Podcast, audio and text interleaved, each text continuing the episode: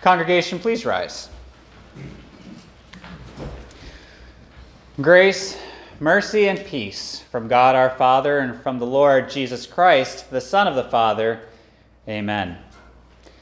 The word of the Lord, which I would lay upon your hearts this afternoon, comes to us from the book of the prophet Isaiah, chapter six, beginning with verse one. In the year that Uzziah died, I saw the Lord sitting on a throne, high and lifted up, and the train of his robe filled the temple. Above it stood seraphim, each one had six wings. With two he covered his face, with two he covered his feet, and with two he flew. And one cried to another and said, Holy, holy, holy is the Lord of hosts. The whole earth is full of his glory. And the posts of the door were shaken by the voice of him who cried out, and the house was filled with smoke. So I said, Woe is me, for I am undone, because I am a man of unclean lips, and I dwell in the midst of a people of unclean lips. For my eyes have seen the King, the Lord of hosts. Then one of the seraphim flew to me, having in his hand a live coal, which he had taken with the tongs from the altar. And he touched my mouth with it and said, Behold, this has touched your lips. Your iniquity is taken away, and your sin purged. Also I heard the voice of the Lord saying, Whom shall I send, and who will go for us? Then I said, Here am I, send me. So far, God's holy word. Congregation may be seated.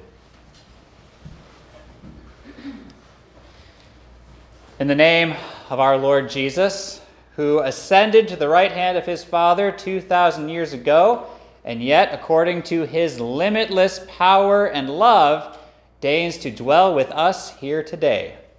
Dear friends in Christ. What's the best part?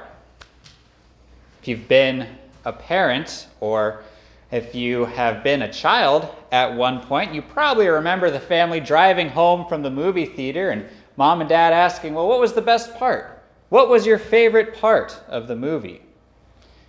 Even as adults, we go and see movies and can talk for hours and hours about what the best part of the new movie was. The scene that makes you think that everything's going great and then tears your heart out in a sudden moment of unexpected tragedy.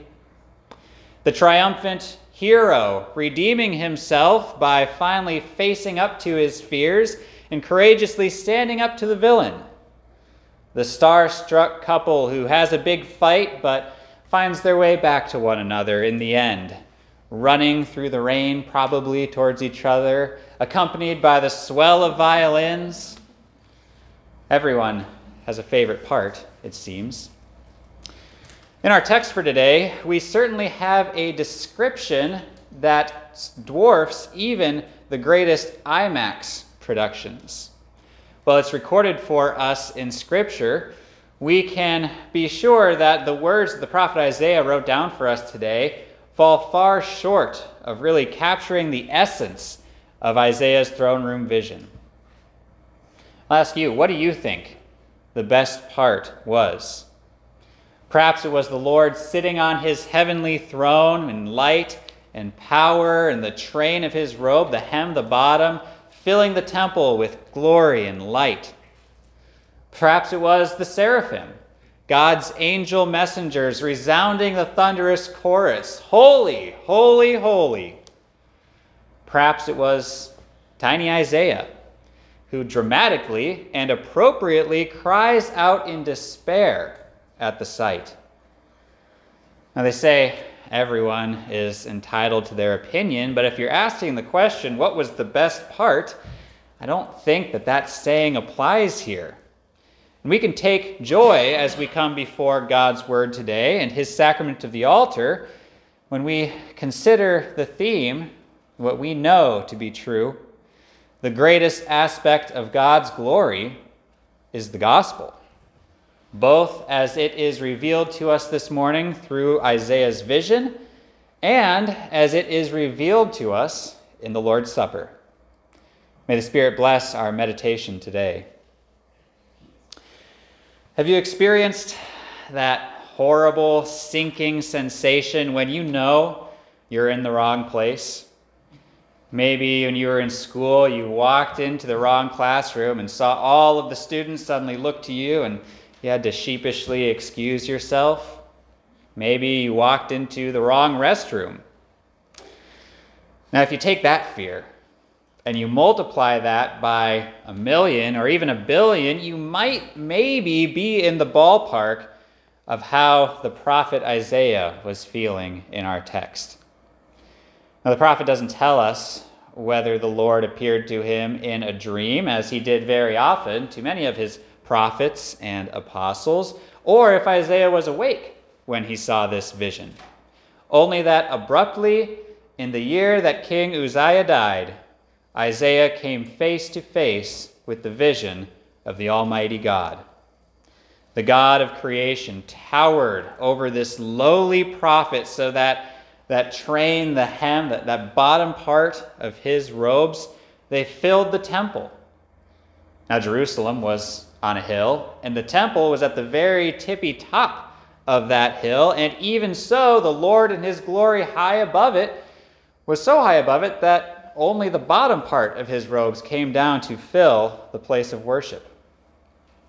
Above the temple stood seraphim, a certain six-winged type of angel, covering their faces and covering their feet with uh, four of those wings and flying with the other two. And then far, far below that heavenly scene stood sinful Isaiah. And he immediately recognized the situation that he was in. He cried out, "Woe is me, for I am undone, because I am a man of unclean lips, and I dwell in the midst of a people of unclean lips. For my eyes have seen the King, the Lord of hosts." Isaiah here is literally resigning himself to death. When we read this in our personal devotions, we might read it kind of monotonously. I, I tried to inject a little bit of life into it as I read it just now, but even so, it falls far short of the desperation that Isaiah surely utilized in crying this out. He was certain that he was about to die because he knew that this was no place for a mere man who had disobeyed God and deserved only his wrath and punishment. Does that last part sound familiar at all? Last few words? Not today, but sometimes in our liturgy, we will start out our service with confession and absolution that goes like this. "We have come into the presence of God, who created us to love and serve him as his dear children. But we have disobeyed him and deserve only his wrath and punishment." And we tend to drone along with that like a bunch of robots, repeating the same thing we've said and heard a million times without really stopping to think about what those words actually mean. Because when we say that, we come into the presence of God, we are realizing and confessing that we're in the exact same situation that Isaiah finds himself in today, aren't we? But no one ever screams at that point in the service or breaks down crying or resigns themselves to death. Why is that? Sinners cannot stand in the presence of the holy God. He tells us as much in his word. David asks in Psalm fifteen, "Lord, who may abide in your tabernacle? Who may dwell in your holy hill? He who walks uprightly and works righteousness and speaks the truth in his heart." Doesn't sound like me. Does it sound like you? Are you righteous and without sin? If you've ever been angry, Jesus says you're a murderer. If you've ever had a lustful thought, Jesus says that you are an adulterer. If you've ever coveted, cursed, disobeyed, loved money, then you are not righteous. Proverbs chapter six, verses sixteen through nineteen. "These six things the Lord hates. Yes, seven are an abomination to him. A proud look, a lying tongue, hands that shed innocent blood, a heart that devises wicked plans, feet that are swift in running to evil, a false witness who speaks lies, and one who sows discord among brethren. But this vision of Isaiah takes place at the beginning of his ministry. He knew he was a sinner. He was certain that he was about to get smote by God's righteous justice, and then he wasn't. Instead, one of the seraphim flew to me, having in his hand a live coal which he had taken with the tongs from the altar. And he touched my mouth with it and said, "Behold, this has touched your lips. Your iniquity is taken away and your sin purged." What a simple act. What a merciful act. What a powerful proclamation. All of the different aspects of God's glory here pictured, and this is far and away the greatest of them. God reveals in Isaiah's vision the greatest aspect of his glory to be the gospel, the one-sided act of God coming to sinful man and cleansing him of all of his sinful uncleanness. It's an answer to Isaiah's very specific fear here in verse five. He says, "Woe is me, for I am undone, because I am a man of unclean lips, and I dwell in the midst of a people of unclean lips." And the Lord sends an angel with a coal from the altar to touch the prophet's lips and proclaims him clean and righteous. Now you may be thinking, where's my coal? I too am a man or a woman of unclean lips, from a people of unclean lips. Has my sin been purged as well? And the glad answer to that is yes, it has. You see, the coal was taken from the altar where the Old Testament people would offer sacrifices to atone for their sins. The altar was a reminder for the people to look ahead to the coming of the promised Messiah. Galatians chapter four, verses four and five. "But when the fullness of the time had come, God sent forth his Son, born of a woman, born under the law, to redeem those who were under the law, that we might receive the adoption as sons." This is why we don't break down crying or lose our minds or explode every time we start a service with the words, "We have come into the presence of God." The same way that Isaiah was permitted to stand in the presence of holy God, Jehovah, was on account of that cleansing work of God, and that is the same reason that we are able to stand in the presence of God here, because of God's cleansing of us in Christ. Jesus kept himself pure and clean from all sin, and then offered up that perfection on the altar of the cross to pay for our iniquities. For Jesus' sake, we can and do stand in the presence of our God with joy and expectation, not with fear and trembling. And we do stand in the presence of God today in more ways than one, because today we celebrate the Lord's Supper. In this sacrament, Christ's true body and blood are present and received for the full remission of all of your sins. Think about that for a second. We are receiving the very body and blood of God, the Son of God. Does that intimidate you? Does that frighten you? Does it make you want to get out as fast as you can because you are a sinner who has no business partaking of Christ's flesh and blood? It shouldn't. Not for a soul that, by faith from the Spirit, confesses their sins, as we did at the beginning of the service, and calls on the name of our Lord for pardon, grace, and mercy.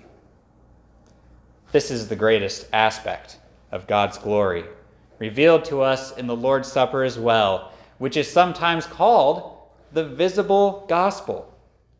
Here, Jesus deigns to dwell with us and invites all who hold fast to the confession of his word to come, taste, and see that the Lord is good. Sin-sick, weak, and unclean, we cast ourselves upon his mercy, his blood, his righteousness, and we find what we so desperately seek and need, pardon, peace, and life eternal. As the people of God who have received the forgiveness of the cross and who will in a few minutes partake of Christ's body and blood for our forgiveness, we are emboldened to answer the call that the Lord extends to his redeemed. Verse eight of our text, "Also I heard the voice of the Lord saying, 'Whom shall I send? And who will go for us?' Then I said, 'Here am I, send me.'" As God's prophet, Isaiah willingly served the Lord, fearlessly doing as the Spirit directed him. Yes, Isaiah preached a lot of law. You can read through the entire book of Isaiah and see that. But he did so to bring Israel to repentance so that he then might preach the gospel, which gospel message certainly predominates the book of Isaiah. We read in Isaiah chapter one, verse eighteen, "Come now and let us reason together, says the Lord. Though your sins are like scarlet, they shall be as white as snow. Though they are red like crimson, they shall be as wool." Isaiah chapter nine, verse six, "For unto us a child is born, unto us a son is given, and the government will be upon his shoulder, and his name will be called Wonderful Counselor, Mighty God, Everlasting Father, Prince of Peace." Isaiah fifty-three, verses four and five. "Surely he has borne our griefs and carried our sorrows, yet we esteemed him stricken, smitten by God, and afflicted. But he was wounded for our transgressions. He was bruised for our iniquities. The chastisement for our peace was upon him, and by his stripes we are healed." It's our privilege to carry this message as well, just as Isaiah did. We can tell others that the God we flee from by nature, whether in fear or anger or ignorance, that same God has extended to them and to us the cleansing coal of his only begotten Son.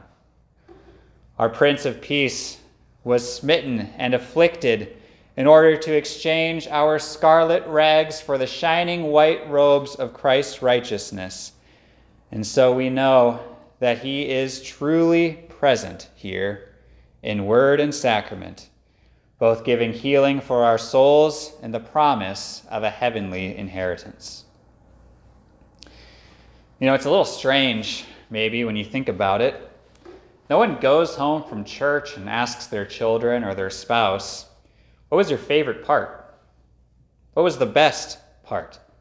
If we looked at the superficial formation of a worship service, of our worship service today, you might go and say, "Well, the hymns were my favorite part," or "the sermon was the best part," or "the prayers were the best part," or "the sacrament was the best part."